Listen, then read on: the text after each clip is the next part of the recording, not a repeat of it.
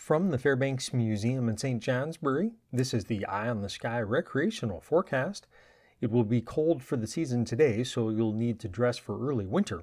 There will be just the chance of an early flurry today in the northern mountains, otherwise, partly to mostly sunny skies can be expected, but with valley highs only in the low to mid 30s in the south and in the broad valleys west, and upper 20s to mid 30s elsewhere north. Winds at lower elevations will come from the northwest at 5 to 10 miles an hour and will gust to 20 miles an hour.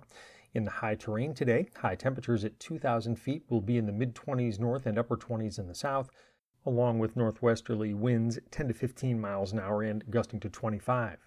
At 4,000 feet, Highs in the mid teens north and upper teens south will be accompanied by northwest winds 15 to 25 miles an hour and gusting to 30. At 6,000 feet, it will be only around 5 above for a high temperature with northwest winds 25 to 50 miles an hour gusting to 65, wind chills 20 to 30 below.